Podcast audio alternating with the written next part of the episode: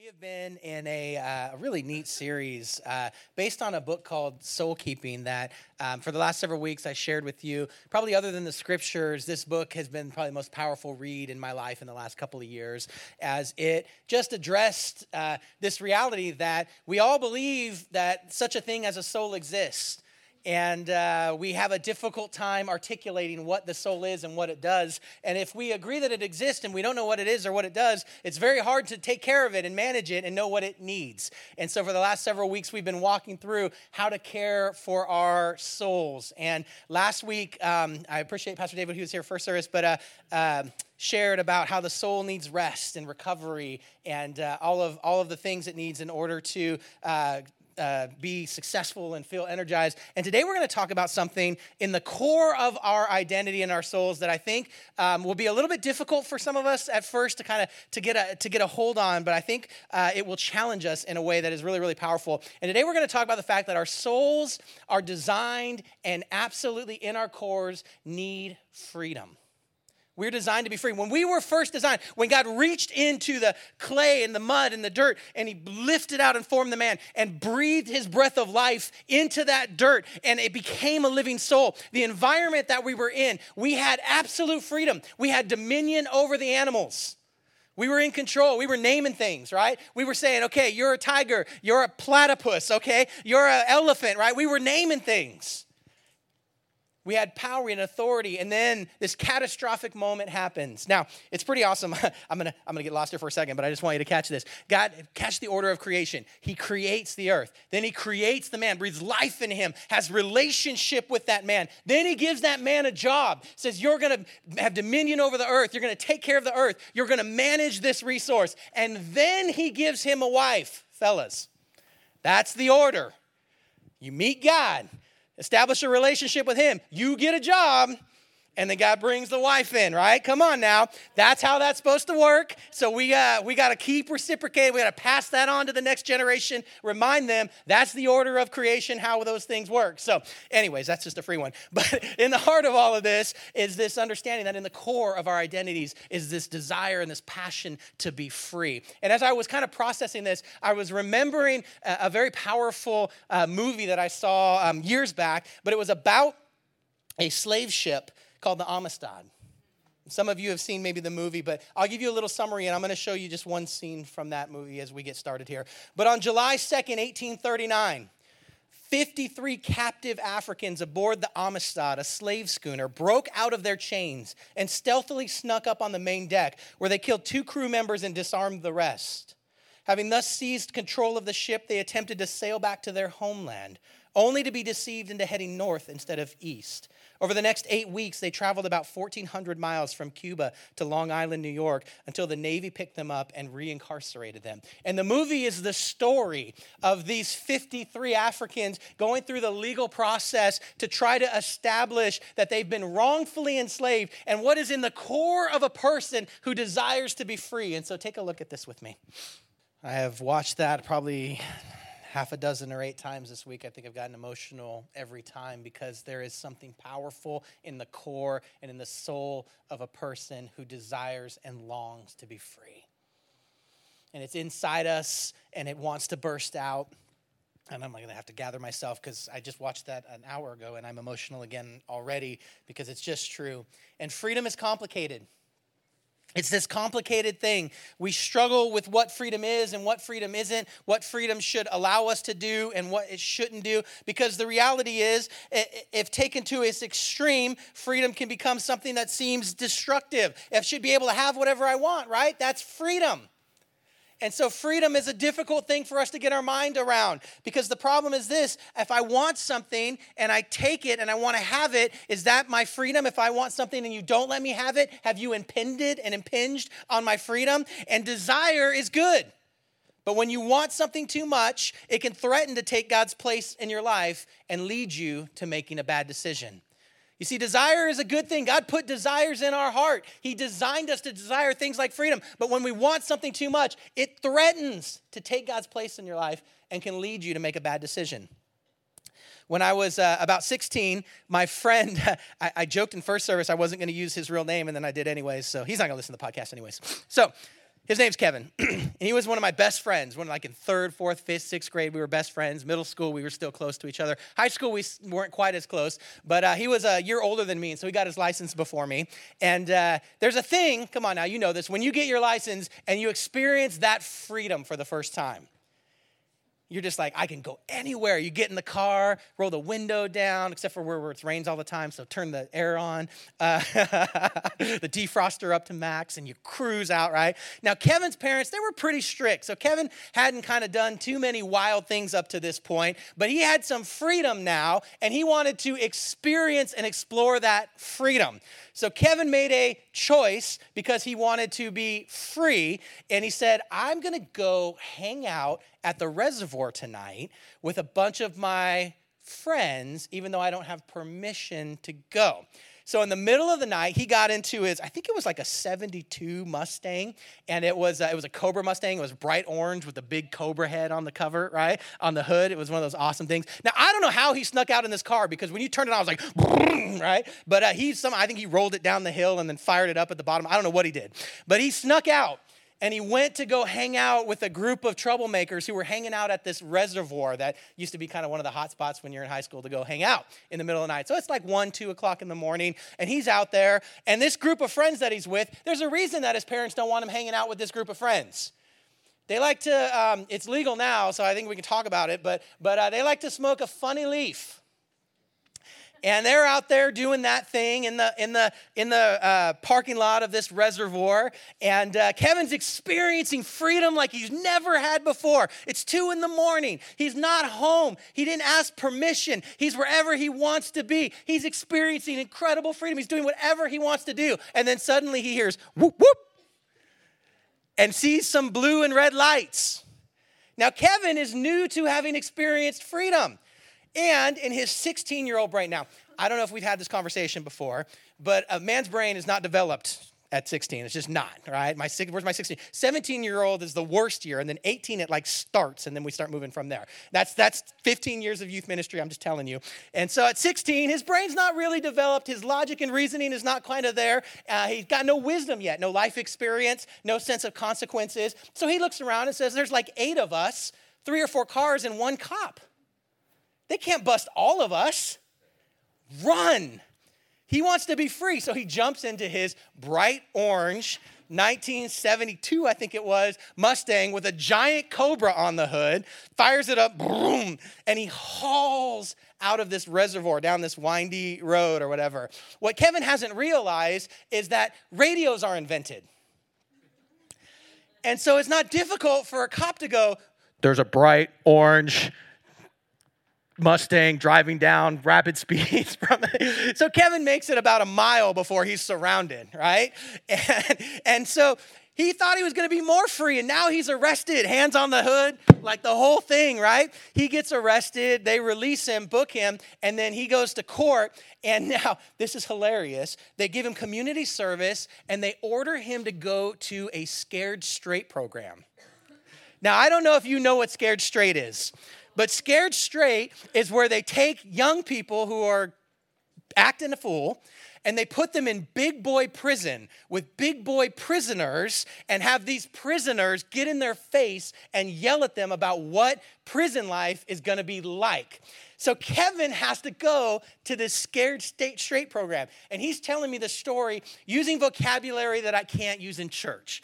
But essentially, He's saying that person to person, had to walk person to person, and they're just in their face, and these criminals are, uh, these lifetime criminals are spitting and yelling and saying what life's gonna be like for this good looking 16 year old kid if he ends up in prison, that they're gonna experience less, he's never gonna have less freedom than he has right now, and he better get his life straight.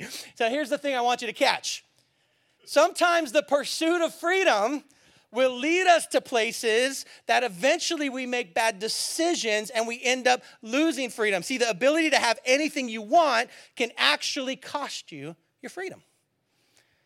So, freedom is this weird paradox of I want what I want, but if I get what I want, it may cost me what I want. So, how are we supposed to understand freedom? It's this difficult tension that we experience. And then we start talking to people who know Jesus and grew up in church and have church background. And we start talking to them, and they have two strong lines of thought that they've been taught. Come on, my church folks, you know this. You know Galatians 5:1 that it's for freedom that Christ came and set us free. That God wants freedom for you. He wants you to experience freedom. And then we also hear, "Oh, to obey is better than sacrifice." And so we have this weird tension of does God want me to be free or does God want me to obey? And we don't know what to do with that. Which is it, God? And so we go from scenario to scenario, and it's kind of like this. This is my giant coin. And on one side it says free. And on the other side it says obey. And we go through life trying to figure out okay, which scenario is this, God? Is this a freedom scenario? Am I free? Or is this an obey scenario? I have to obey. And so we, we walk through life and we go, okay, it's time to pay my taxes. But I'm free, free at last. Do I have to pay my taxes, obey, or can I ditch my taxes, free? Which one is it, God? And we flip the coin. And it is, I'm free. Don't pay your taxes. Your pastor just said. That's absurd, obviously, right? But we're not sure. We go, okay, well, maybe the maybe the thing is this. You know, I've I've uh, I've been married for a long time, and this guy's been giving me attention, and I might just want to go spend some time with him and see. And you know, I, am free. There's not no harm in that, is there? And we go, okay, should am I should I obey or am I free? And we flip the coin. Obey. Oh, fine. I guess I won't do it right? Maybe those are too obvious and too easy. Maybe the one that makes more sense to you is, well, God said all food is now clean and good for me. So I'll have that 13th brownie. Free or obey? I'm free. Right? and we and we consume like we have no boundaries. Like there's nothing there that would be a consequence for us. Maybe it's a, uh, a little more personal like you know i really hate my job and uh, i just think you know i don't really if i don't work i just whatever it'll be fine. Should i go to work today? Should i be disciplined? Should i be faithful? Should i be a good steward of my resources? Or am i free? Can i hang out and watch soap operas at sports center or whatever it is? What is it god? And we flip the coin. I'm free and you see, we like walk through life with this tension. Which is it, God? Am I free or do I have to obey? Am I free or do I have to obey? And then maybe you haven't uh, been around church people very much, or you've been around church people a lot, but you haven't been coming to church for a while. And part of why you haven't been coming to church for a while is this. Sometimes, not only do we get tied up on when do we are free and when do we obey, we get arrogant because we think, well, we obey more than someone else obeys, so we are better than you and you've been around church people who act like, you know what your problem is? You just don't obey as much as I do. And we start casting out this leverage like, if you just obeyed harder, if you just obeyed a little bit more, you would get your life right. And you've been looking at the church going, I like Jesus and I like this talk about freedom, but as soon as I get around his people, there's a lot of obedience in there. There's a lot of you have to do this and you can't do this and you have to think like this. You got to be conservative and you got to, like, whatever it is, right, that you've locked into, you've got to think this way. There's too much obey. But when you hear about Jesus, there's all this freedom.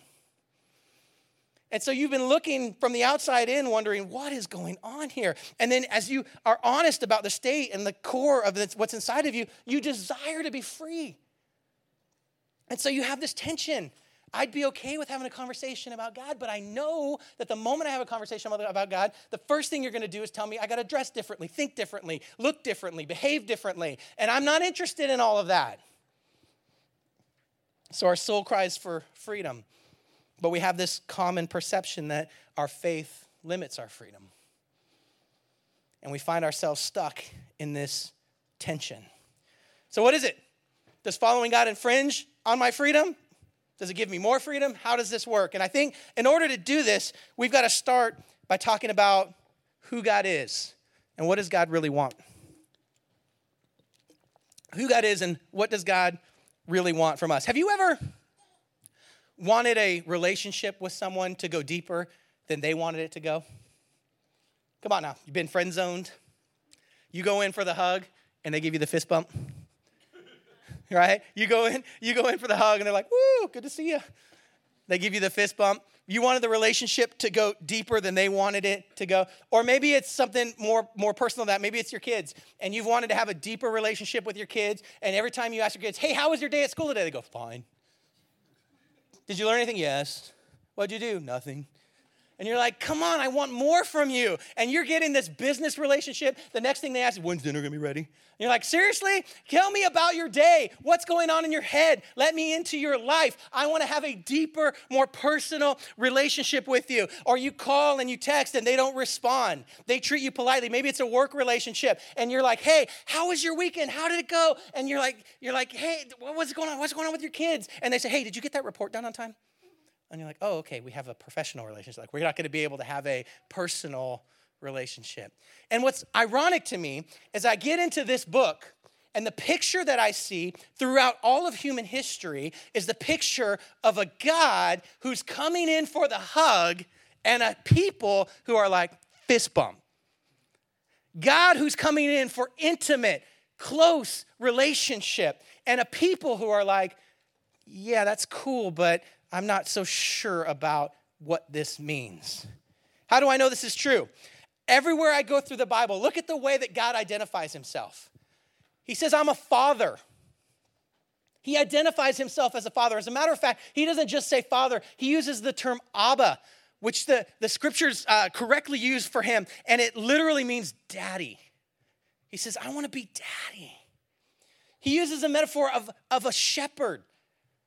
And he says, I want to be a shepherd for you who cares for his sheep. I want to be the shepherd that when, though there's a hundred, if one of them goes missing, I'll leave the 99 behind to personally invest and be with the one who went missing. I want to know you. As a matter of fact, the picture of how a shepherd took care of a sheep that wandered is that a shepherd would literally break the leg of that sheep so that that sheep would have to be carried until it healed, so that that sheep would learn to trust the shepherd to not leave the shepherd behind. He says, I want to give you a picture of the relationship I want to have with you of intimacy and trust. I will carry you while you heal so that you learn that you can trust me. He says, I want to be a shepherd. I want to be a father. I want you to recognize the kind of depth of relationship I have with you. Think about the picture in the garden with his creation that he's created that's now rebelled away from him. And he's calling out into the garden, Where are you? Like he doesn't know? What have you done like he doesn't know? Why are you covered like he doesn't know? This personal, intimate relationship. All throughout the scriptures, we get this picture of a God that from the very beginning wanted to know us personally. You get to the end of the story, to Revelation, and look at the picture he paints. Revelation chapter 3 says this He says, uh, Here I am. I stand at the door and I knock. Look at the relational leverage he wants with us. He says, I knock. If you just hear my voice and you open the door, I'll come in and I'll eat with you and you with me. He's like, hey, you guys. He doesn't say, Here I am. I kick down the door and I throw you over my shoulder and I haul you away from the fiery pits of hell. He says, No. He says, If you would just open the door and relationally invite me in. I want to know you intimately. I want to know who you are. Think about the people you share meals with, the intimacy that you have there. You don't schedule a meal with someone you don't want to know. Right? You sit down, you talk, unless it's just a pure business and you're just morbid. We want to know people, right? You don't schedule a point. Listen, when you really want to know someone and they say, okay, well, I can give you 20 minutes, you just ignore that. And You're like, no, no, that's not worth it. Either give me some time and let's do this thing, or it's okay. That's not it. And here's God saying, I'm trying to get time with you. God, time and time, from the beginning to the end of this book, approaching us relationally, saying, I want to know you. I want to be with you. I want to have an understanding of who you are. I want you to know who I am. And so, why is this so important? Because that's the whole context of how he reveals what he has for us. And so, I was fascinated by this. I was thinking about how, how we feel so often that freedom and obedience are the opposite sides of a coin. So, I started thinking about okay, so God gives us the law, the Ten Commandments, and he breaks it down for us and says, this is, this is how you have to behave. But then I started thinking, think about the context of the Ten Commandments. Think, think about where they come in history. The Israelites have been enslaved for generations, 400 years.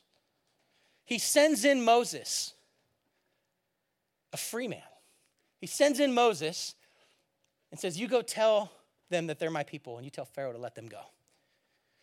You know what's fascinating? He doesn't send Moses in and say, You go give them a list and say, If anyone will obey these things, I'll pull you out of slavery. He just goes in and says, You tell them I want to be their God. Then not only does he tell anyone to be their God, he says, I'm going to go fight for you to break you out of slavery. And here comes plague after plague after plague after plague. Here comes people coming out of Egypt. Here comes waters parting and people marching like on dry land. Here comes waters crashing down and taking out their enemies. Now, there's a picture there of God always has your back, but that's a whole nother message that we're not going to get into today. But there's a picture of, I'm with you, I've got your back, I will lead you out. Then he says, Here's what I want you to learn how to do you follow me. I'm gonna give you a pillar of fire at night so you don't get lost. I'm gonna give you a pillar of clouds during the day so you know where to go. I'm gonna give you food and water even though you're in the desert. And I'm only gonna give you enough for each day so that you learn every day you can trust me more and more and more. And we mess it up. We immediately start hoarding more food because we think, oh, you're trying to give me a hug, but fist bump, I got it. I see the food on the ground. I'll put it in my pocket and try to make it. And we get sick and we die and we lose out on the provisions and the blessings of God because we reject reject the presence of God. But here's God, time and time again, relational context, relational. Then he takes us out into the desert and says, I've got a land that I've prepared for you. And it's a good land. It's flowing with milk and honey. There's grapes, and they're like this. It's giant. You're going to love this place. He goes, Not only do I want to give you my presence and be your God, not only do I want you to be free, not only do I want you to follow me so you know where to go and be provided for, I'm going to give you a place. And in that place, you're going to have an identity and a purpose. You're going to know who you are as a people. All of these things are available for you.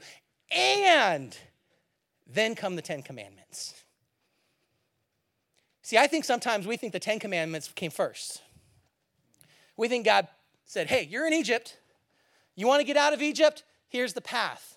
Follow these commandments. We lead with the Ten Commandments like the behaviors are the key to the presence of God, but the behaviors came later. Now, listen to how he frames the Ten Commandments. Exodus chapter 20. You can go there and read them. I'm just going to give you the first verse, first two verses. It says, And then God spoke these words. God spoke all these words, and he said, He said, Listen, I am the Lord your God, listen to this, who brought you out of Egypt, out of the land of slavery. This is the next verse, is the first of the Ten Commandments. He says, Before I give you the Ten Commandments, let me remind you something. I'm the God who took you out of slavery.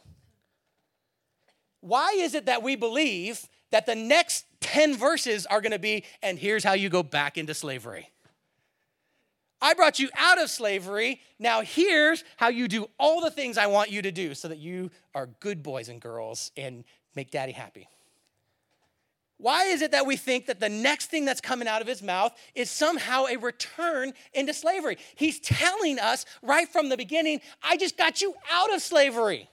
That's the context of the Ten Commandments. I just fed you. I just provided you for you. I just showed you the land that you're going to go to and the destiny that I have for you.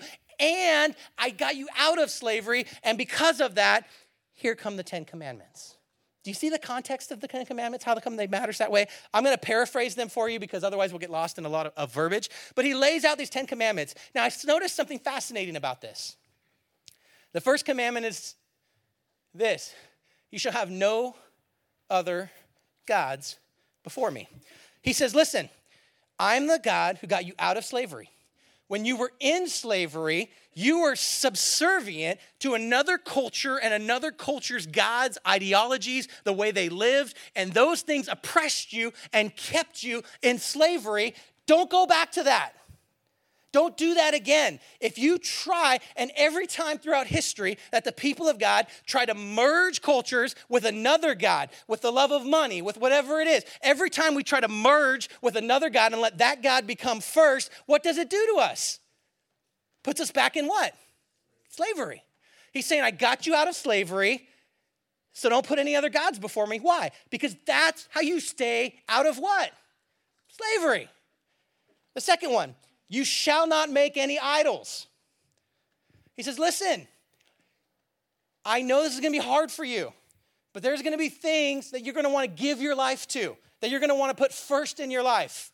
And those things that you try to put first in your life and give your life to are going to have a tendency to rule and to run your life. And if you make an idol, if you make something that you say, this is what success looks like, this is what my dream now is, this is the thing I have to have more than anything else, more than God, more than anything else, and you start chasing that, you know what it's going to do to you? It's going to enslave you. It doesn't want you to be free. It wants to capture you, control you, control your thoughts, control your mind, and suck you into that. That's why he says you shouldn't make any idols. And I love the third one. He says, and you shall not take the name of the Lord your God in vain. I had to think about this one for a little while. Because what does this mean? And literally, it means you won't falsify who God is and what he stands for.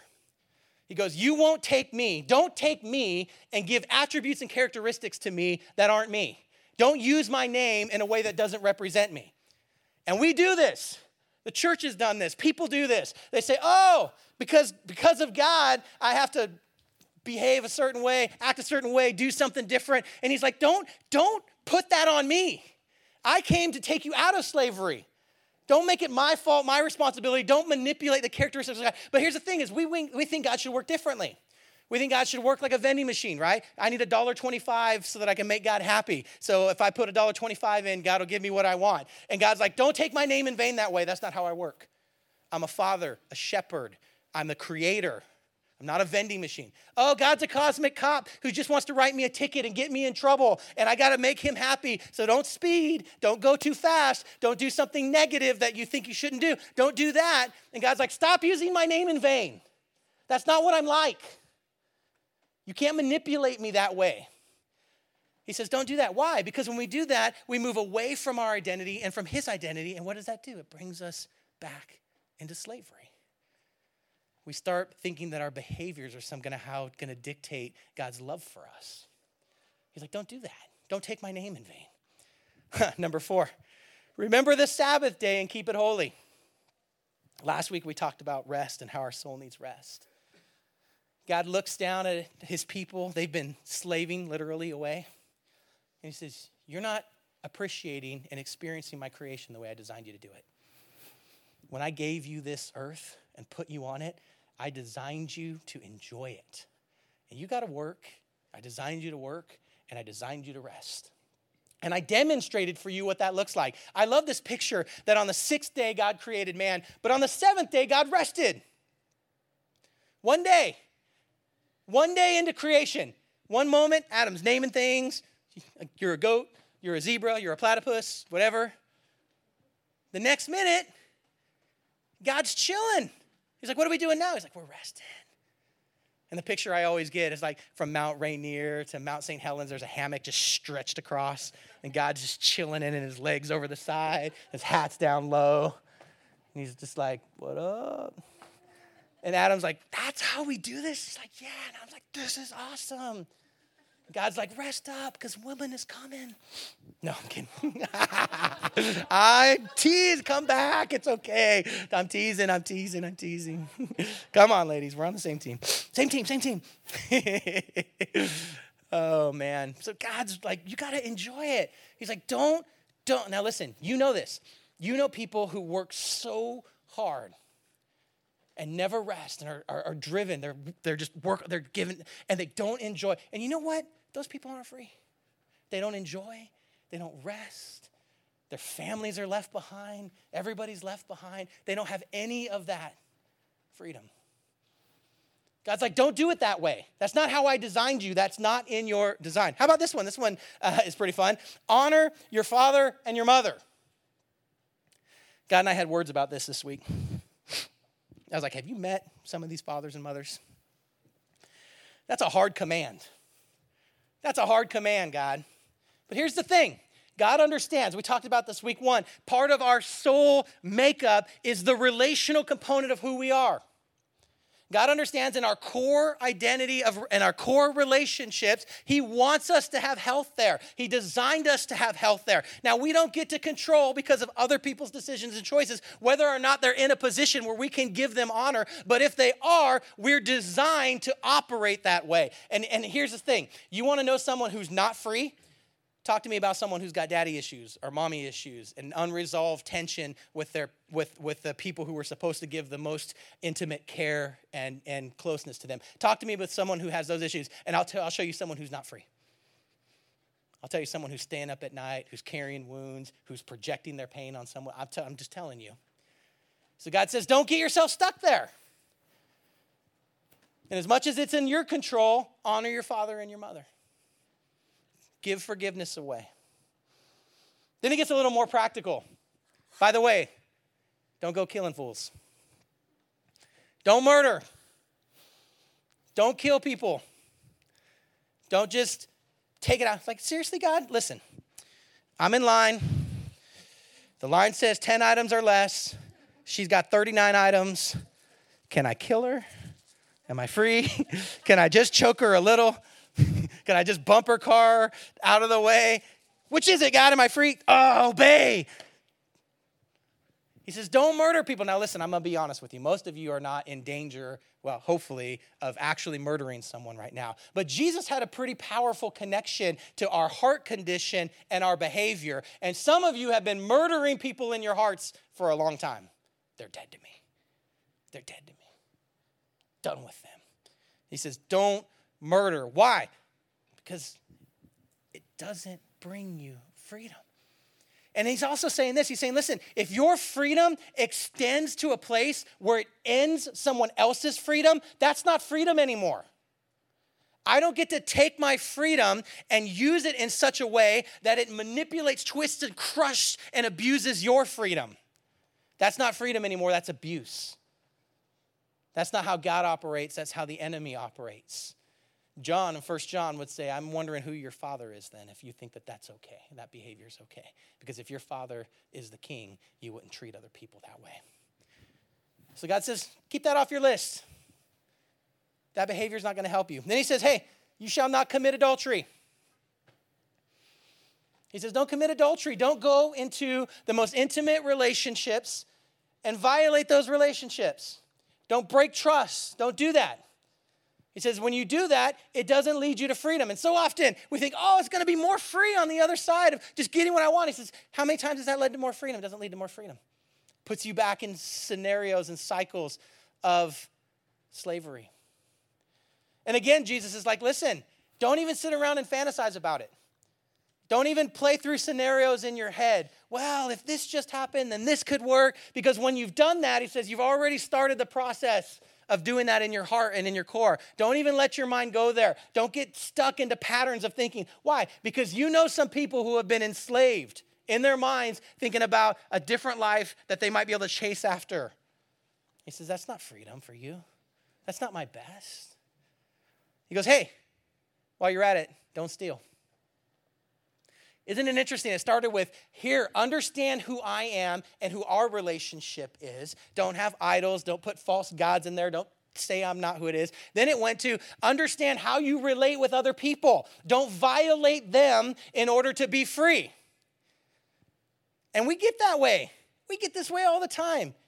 We think, ah, oh, they won't notice. It's just it's just extra of whatever supplies of work. It's just whatever, you know. They, they put this stuff out on the counter because they don't care what happens to it. And we just take and take and take. And it builds in us a sense of entitlement at the expense of somebody else. And he says, That's not how I want you to operate. Don't steal. Don't take what you didn't earn. He goes, I, and here's what it, it, it teaches you to be self reliant for everything and not trust that God has your best in mind.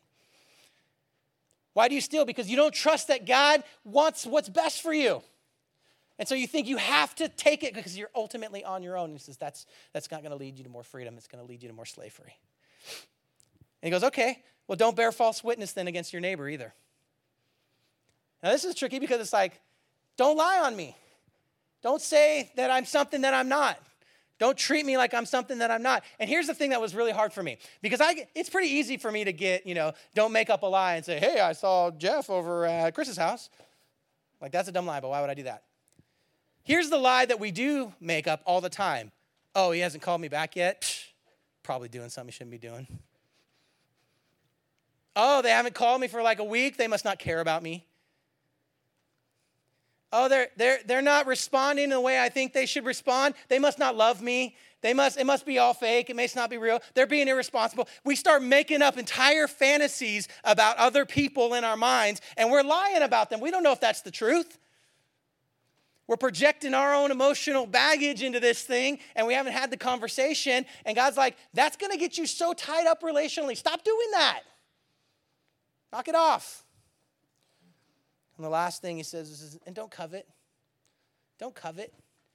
Don't look at what someone else has as a blessing and take it as a curse to you that you didn't get it. Someone else got blessed and you feel like because they got blessed, you've been cursed. Well, I would have a boat too if my dad owned the company. I would have a I would have a whatever, you know, bigger house if if you know so and so wouldn't have jumped me in line for the thing and stole credit for and we start coveting and we start getting this false narrative and somebody else's blessing becomes our curse. And we live our whole life looking around going, if I just had I would have got the deluxe model like they got. I would have got the whatever. Now, isn't this a fascinating thing as we start walking through? Those are the 10 commandments. And here's a God who looks down from heaven and says, Listen, I brought you out of slavery. Let me give you some boundaries now. I came, I showed up, I showed you I wanted to be your God. I showed you I wanted to lead you. I showed you that I would provide for you. I showed you that I have a destiny and a place for you where you fit. And in all of those contexts, because I took you out of slavery, this is not, this is not, here's my list of how to put you back into slavery. This is, here's some boundaries that will help you so you don't walk back into the slavery I just pulled you out of. And those are the Ten Commandments. They're not quite as scary when we break them down that way, huh? Doesn't feel like this weight of a huge chunk, lump of rules, like, oh, here comes God and all these rules anymore. It's amazing. Literally, all of the commandments were designed to protect your freedom. To protect your freedom. It's like, got you out of slavery. Don't go back there. So there's just basic boundaries. And if you submit to these boundaries, they'll protect you from slavery and you'll stay connected to me. If you'll just submit to these boundaries, if you'll just submit, submit, submit. Su- oh, you dropped the S bomb in church. No one wants to hear about submission, Pastor. We hate submission. I know it's in the Bible, but submission, that's not freedom. How can you have submission in your freedom? That's the hook. I knew there was a hook coming, Pastor. I was waiting for you to tell me what the catch 22 was. And there's the catch. The catch is you want me to submit. Okay, let's talk about submission. Pastor uh, Andy Stanley, a great mentor and, and to many leaders, he says that mutual submission is the most powerful relational dynamic in the world. Mutual submission is the most powerful relational dynamic in the world. And here's what I mean.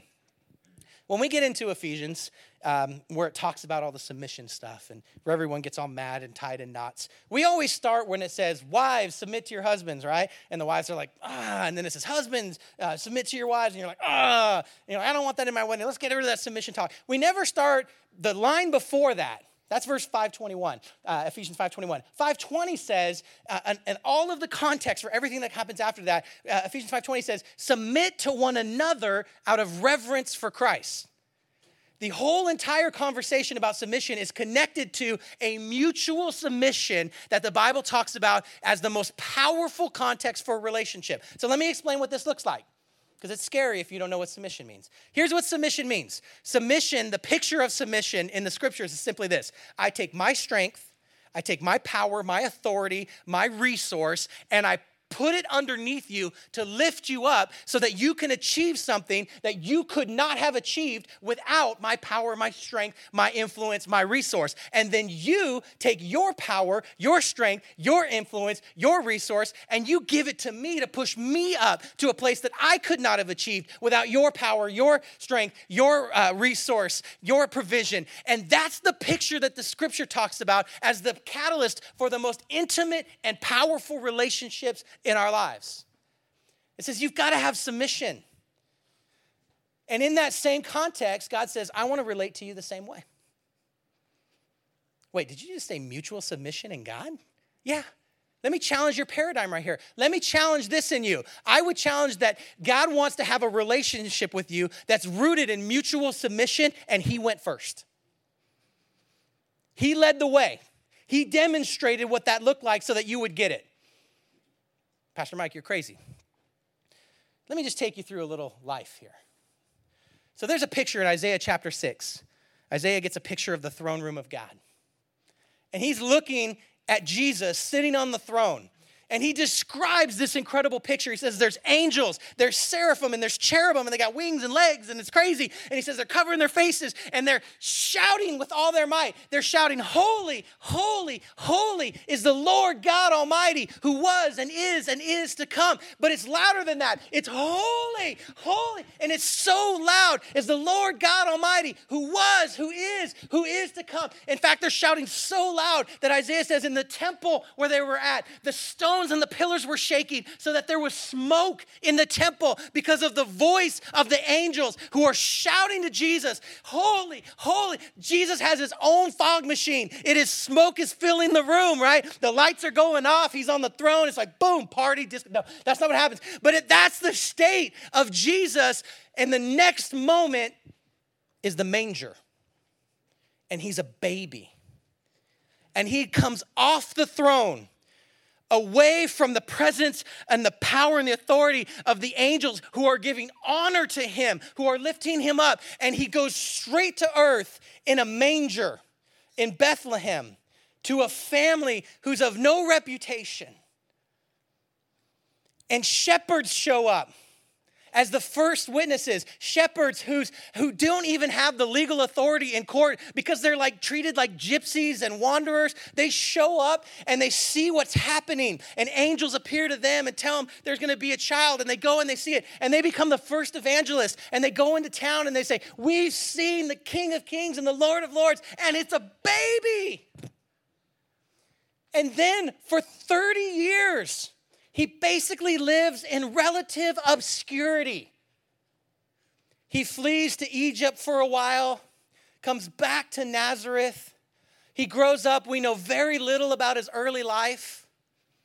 For 30 years, he lives on earth, and this is holy, holy, holy is the Lord God Almighty. After 30 years, we see a picture of him, and he's walking around the Sea of Galilee. And he's like, hey, stop fishing, come fish men with me.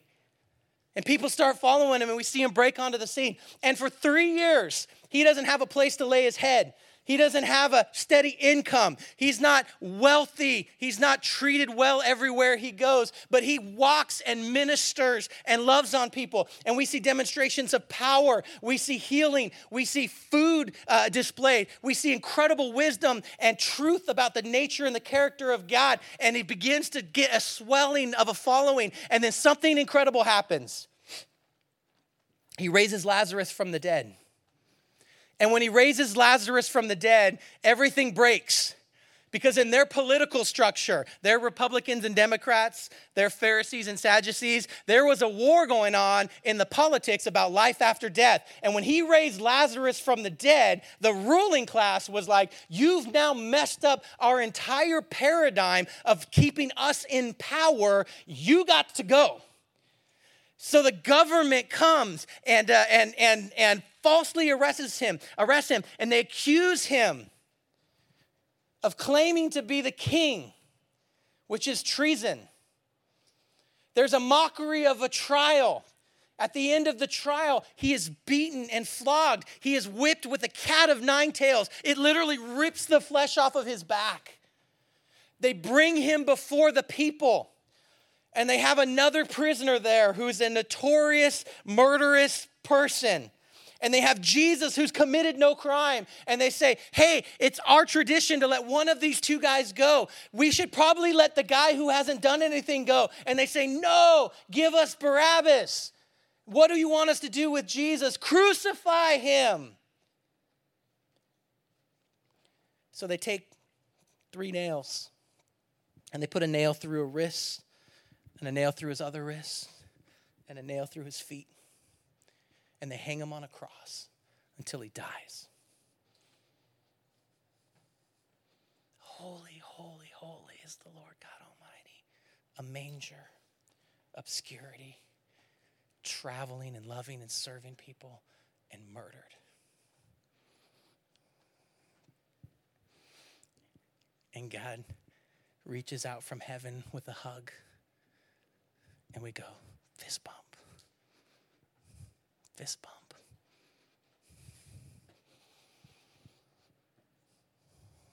And we see a picture of God saying, for this relationship to work, I'll take my strength, my power, my authority, and I'll lift you up from a place you can't get on your own, and I'll lift you up to a place of freedom. And then it's your turn to take your strength, your power, and authority, and lift my name up so people who don't know how much I love them can know how much I love them. I don't want to submit. God's like, your move. See, here's the problem with freedom there's different kinds of freedom.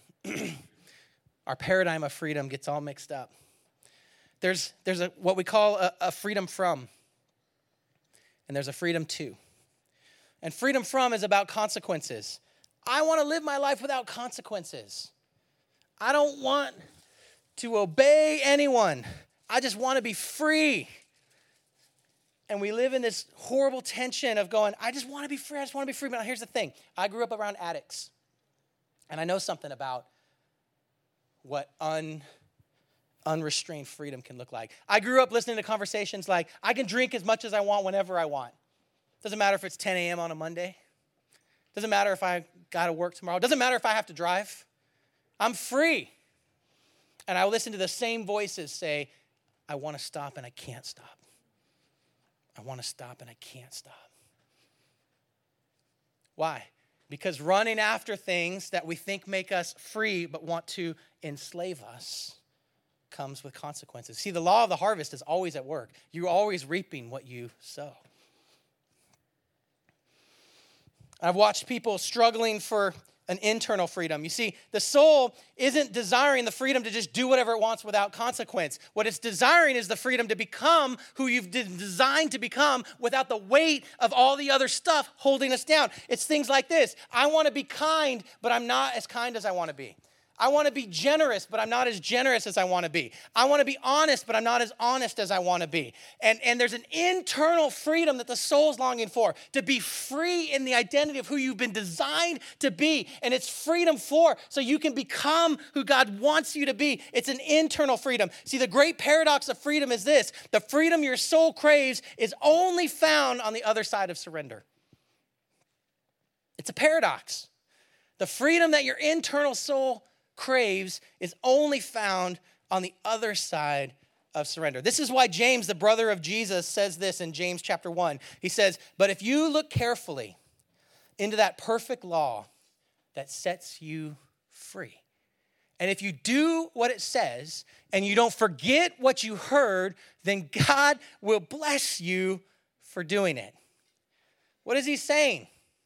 He's saying, if you look carefully into what God has asked of you, you will recognize that it is not there to put you in slavery. It's actually there to free you up. And if you live in that freedom, you'll experiencing bless you'll be experiencing blessings from God that you never imagined possible. I didn't know I could not be an addict. I didn't know I could have a new beginning with my relationships. I didn't know all of those things were available. I didn't know that I wasn't a slave to who I'd always been. I didn't know that I didn't have to become what someone else spoke to me that I had to become. I didn't know that freedom was available. But when I got into this book, and I saw who God said I was and who God really is, and I got into relationship with Him, it brought freedom to me. And I'm blessed. I'm blessed by doing it. David said it this way He said, The instructions of the Lord are perfect, and they revive the soul. Isn't that awesome? I don't know about you, but sometimes my soul needs a little reviving. David was a man, the scriptures say, a man after God's own heart who committed murder, adultery, probably didn't rest on the Sabbath sometimes. I don't know what else he did. He was good at breaking the commandments, I'm just saying. Yet the scriptures say he's a man after God's own heart. And he says, You know what happened for me to revive my soul? I leaned into the instructions in the word of God because I knew God. The Psalms are written. This is a guy who knew how to sit down and just express his heart out to God and he says, I've blown it and I've messed up and I haven't been perfect, but your instructions never fail me. Your instructions revive my soul. Your words, the decrees of the Lord, they're trustworthy. They make wise the simple. I get messed up sometimes, but when I trust your word, I just look wise for doing it. Next verse. The, uh, yeah, next verse. The commandments of the Lord are right, they bring joy to my heart. The commandments of the Lord are clear and they give me insight for living. What is he saying? He's saying they're right and they're joy giving. You know when I have joy? When I don't murder someone.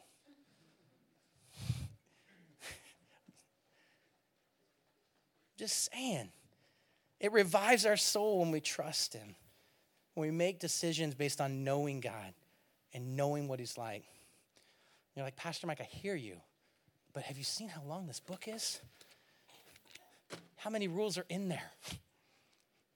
Well, I love that because Jesus faced this question, and we talk about this all the time, but he simplifies it for us. He says, All right, Ten Commandments and some other stuff's a little complicated. So a guy walks up to Jesus and says, Just give me the greatest commandment. Help me to get it straight. Like, if I get like the first thing in right, how will this look? And they says, Teacher, what's the greatest commandment? And Jesus replied, Well, love your Lord your God with all your heart, with all your soul, and with all your mind. And the second's like it love your neighbor as yourself. And then I love this picture, verse 40. He says, All the law and the prophets hang on these two commandments all the law and the prophets hang. He says, all of the stuff, all of the teaching, all of the boundaries, all of the don't wear denim and wool, all of the all of the stuff that's in there, all the stuff in the prophets. You're like, Pastor Mike, did you just say I don't have to read any of the prophets? No, I'm just saying if you don't understand the prophets, that's okay because if you get these two things right, Jesus says everything they're trying to communicate to us hangs. I think of it like a, like a hanger where you throw a jacket on the hanger and it holds everything up. He's like, the whole thing hangs on getting these two pieces right, and they're relational pieces. Love God with your soul, with your heart, with your thinker, with what's inside of you. Know Him personally and intimately, and have that same kind of love that you have for yourself for one another. And if you do that part right, you'll accomplish. You ain't gonna murder anybody. You won't steal from them. You won't put another God first. You won't, uh, you won't uh uh, uh, uh, uh, give your life away to things you shouldn't give your life away to. You'll rest. He says, You got to get those things right. And he's like, It's just relational. If you really knew me and you were with me, those things would make sense and you would get it. And so, so you're like, Well, Pastor Mike, I'm trying to figure this out. How do I do this? And God's just saying, Listen, it's the same conversation I've been having the whole way since the beginning from Revelations I stand at the door and a knock. Hey, can I be with you? I know you got a big thing going on this week. Can we spend some time together? You got a big decision at work you're going to have to make. Can we can we start one another together? Hey, you're making a decision about this relationship that you're about to get into. Can we spend some time together first? Can you trust me and spend time with me? And here's the king of the universe saying, I don't want to have a fist bump relationship with you. I'm coming in for the hug. I'm coming in for the intimacy. I want to know you. Matter of fact, I already know you. I want you to know how much I know you and still love you how much I've seen your failures and seen the inner workings of you and the thoughts of you and all of those things, and still love you and have even more for you. He says, I want that kind of intimacy and closeness with you. Jesus says, John chapter 8, verse 32, then you'll know the truth, and the truth will set you free. He goes on to say in that same passage so if the Son sets you free, you'll be free indeed. You see, there's a kind of freedom that's only available on the other side of submission. But what does God want you to submit to? Relationship. He says, I'm coming in for the hug. I'm coming in for the intimacy. I'm coming in for the closeness, and I want to know you. But I won't force that on you. I'm on the door and I'm knocking. And this entire story is God telling the people that He created, I designed you in the garden for something so much more than you're experiencing. And I want you to have that. But if you run from that, and you chase after other things, they're gonna try to ensnare you and they're gonna try to take your heart and your life and your love from you. And you can have so much more. It's not a list of make sure you don't do these things so I don't lightning bolt you from heaven. It's saying, I just want you to be free. Would you stand? I was struck as we're closing by the power and authority that free people have. The power and authority that free people, because free people free other people. It was a free person named Moses who went into Egypt, who said, I know my assignment and I know who God is, and said to the most powerful government on earth, You let my people go. It was a free trio of friends. Though their entire nation was in captivity, who said, I'm not gonna bow because I know who my creator is and I know who God is. And I know that though you throw me in the fire and the furnace, that my God is able to save me. But even if he does not, I'm still free and I will not bow. And God saved them. It was a free young man who knew God, who looked across a battlefield at a giant who was mocking the people of God and said, Okay, you come at me with sword and shield, but I come at you in the name of the living God who saved me from the lion and from the bear and is able to defeat you. Bzz, ping. And he drills him. And we don't talk in Sunday school enough about the fact that he cut his head off. That's awesome. Kill some giants. Why is that important? Because he was free and he freed everybody else. And you can go to story after story. You can go to Elijah. You can go throughout the scriptures. You can get to the New Testament and you can look at Peter and the transformation that happens in him once he's free and the fear that's gone from him and the way that he breaks social and relational and cultural boundaries with Cornelius. And you can see Paul saying, You can throw rocks at me and kill me if you want to. It's even better for me if I die, but it's better for you if I don't die yet because there's more coming out of me to set more loose in you and you look throughout history and you can look at the Martin Luther King Jr.'s and you can look on and on and on at free men and free women who believed that God had a plan and a purpose for them. And because of who God is in them, that they could release freedom in others. And I look in this room and I say, who's free? Who knows that they have a relationship with God, that nothing's impossible for him who believes, that it doesn't limit you, that God is, is not saying that you have to make a decision you either obey me or else you're free. He's saying, no, no, no, no, no, no. When you obey me, you will be free. And in that freedom, you can release freedom in others. And that's our assignment while we're here.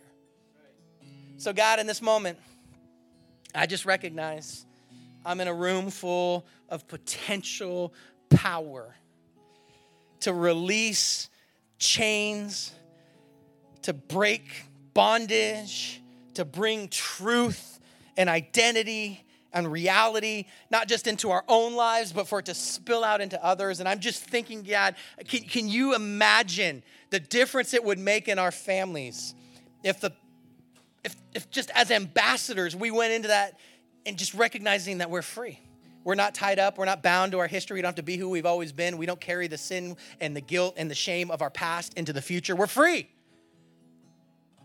Can you imagine if we went into our workplaces and we began to just influence the lives and the cultures there by, by just understanding hey, we are free. When we live for you, there's nothing that's impossible for us. We're free. Can you imagine the difference it would make in our neighborhood and in our community, in our school districts, and all of the places we have influence? If we were just ambassadors of that freedom, saying, We are free, and you can be free too. If you would just not resist the love of the Father, He would come and make all things new. So we invite you into our lives. we in, invite you to fill us to the point where it spills out of us. We understand you've given us Second Corinthians 5 16 ish, the ministry of reconciliation, that we just tell others the truth of what you accomplished, why you sent your son, that you made the first move, that you submitted so that we could be free, so that we could have access to your strength, your power, your resource. And so we then partner and give you our strength and our power, our resources, and our influence so that others could know. And we see soul after soul after soul come into relationship with you and freedom just get released all over the place. That's the cry of our heart. Our soul needs it, God. And so we invite you and we just say we love you back and we thank you in Jesus' name. All of God's people said, Come on. Amen. Listen, go be free. Just go be free.